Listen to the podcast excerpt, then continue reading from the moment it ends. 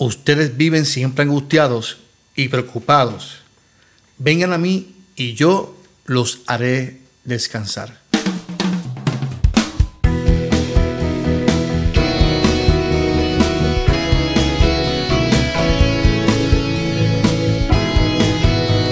Y ahora con ustedes el pastor Carlos Armando en Transformando Nuestro Pueblo.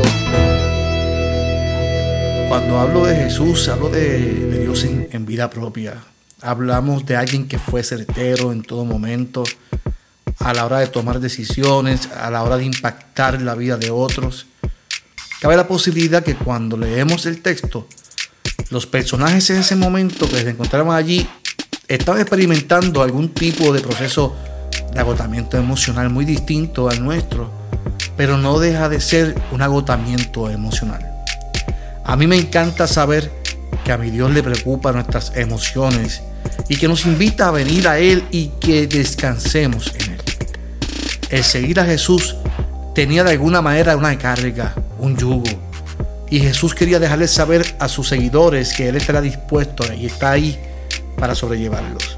Ahora bien, cuando hablamos de, esta invitación, la, escucho como si fuera para mí en estos momentos. Me siento cansado, me siento eh, agotado del proceso que estamos viviendo como, como, como humanos en este mundo que ha cambiado.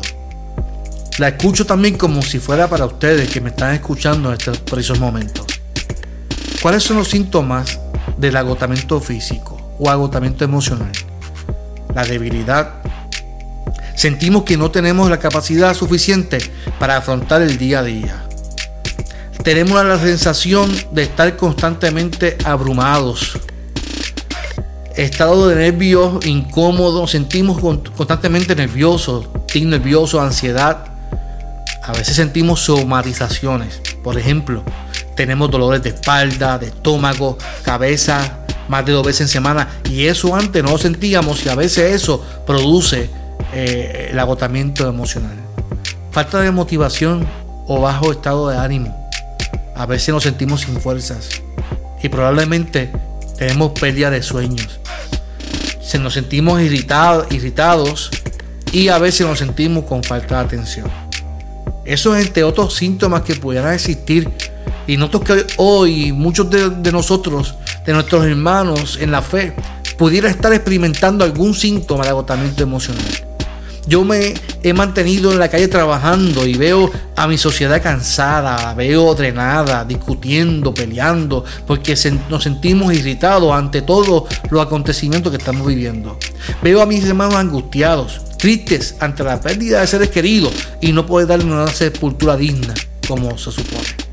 Yo quiero comenzar diciéndote en esta hora que hay una invitación de parte de Jesús para ti, donde te dice, ven a mí los que están cansados y trabajados. Yo quiero decirte, hermano y hermana que me escucha, que, que, no, que nos estás, eh, me está escuchando hoy. Hoy podemos sentirnos cansados y trabajados y se vale llorar, se vale sentirse vulnerable, se vale sentirse cansado y cansada. Porque para los que se sienten así hay una invitación los haré descansar. Ahora bien, cuando analizo el texto, todo, todo esto está, que estamos experimentando, los cambios en la vida siempre traen consigo frustraciones y resistencias. Para, para nosotros todo esto es un estilo de vida totalmente nuevo y ajustarnos nos va a costar bastante. Hay que andar con máscara, hay que andar con hand sanitizer, con spray, con alcohol. Pero para mi hijo que apenas tiene un mes de nacido, y lo que están haciendo en este momento histórico, para esta generación esto será algo normal para ellos. Porque el COVID trajo una, una reforma involuntaria. No la estábamos pidiendo ni la estábamos esperando, pero llegó y trajo consigo muchos cambios en todo el planeta. Ahora bien, para muchos niños que están haciendo ahora, será algo normal vivir como estamos viviendo ahora. Ahora yo me hago una pregunta interesante.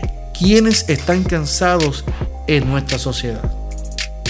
Ante todo este panorama, me formulo esa pregunta. ¿Quiénes son los cansados y trabajados de nuestra sociedad?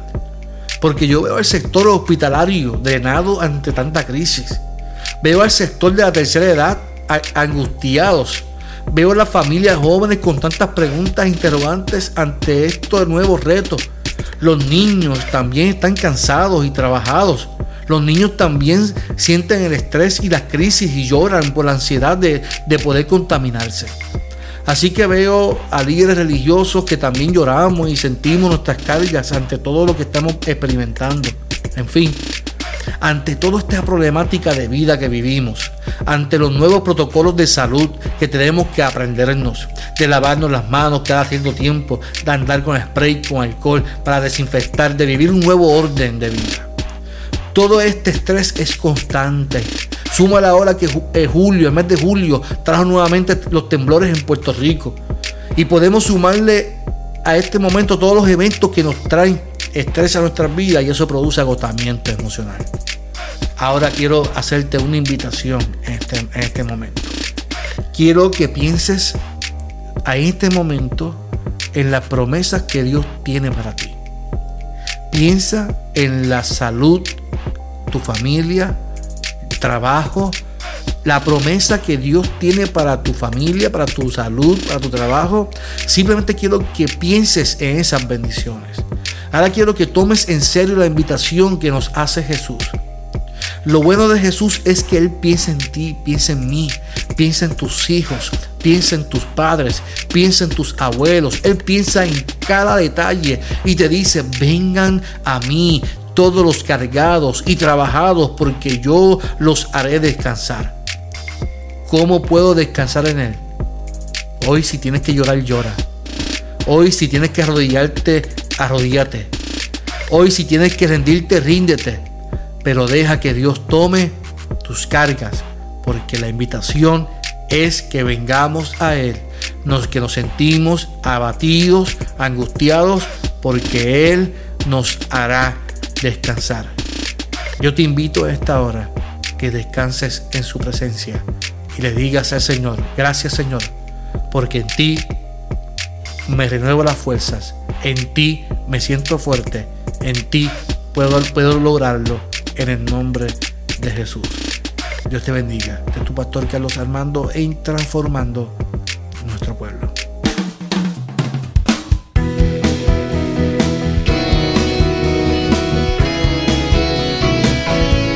Esto fue Transformando Nuestro Pueblo con el pastor Carlos Armando.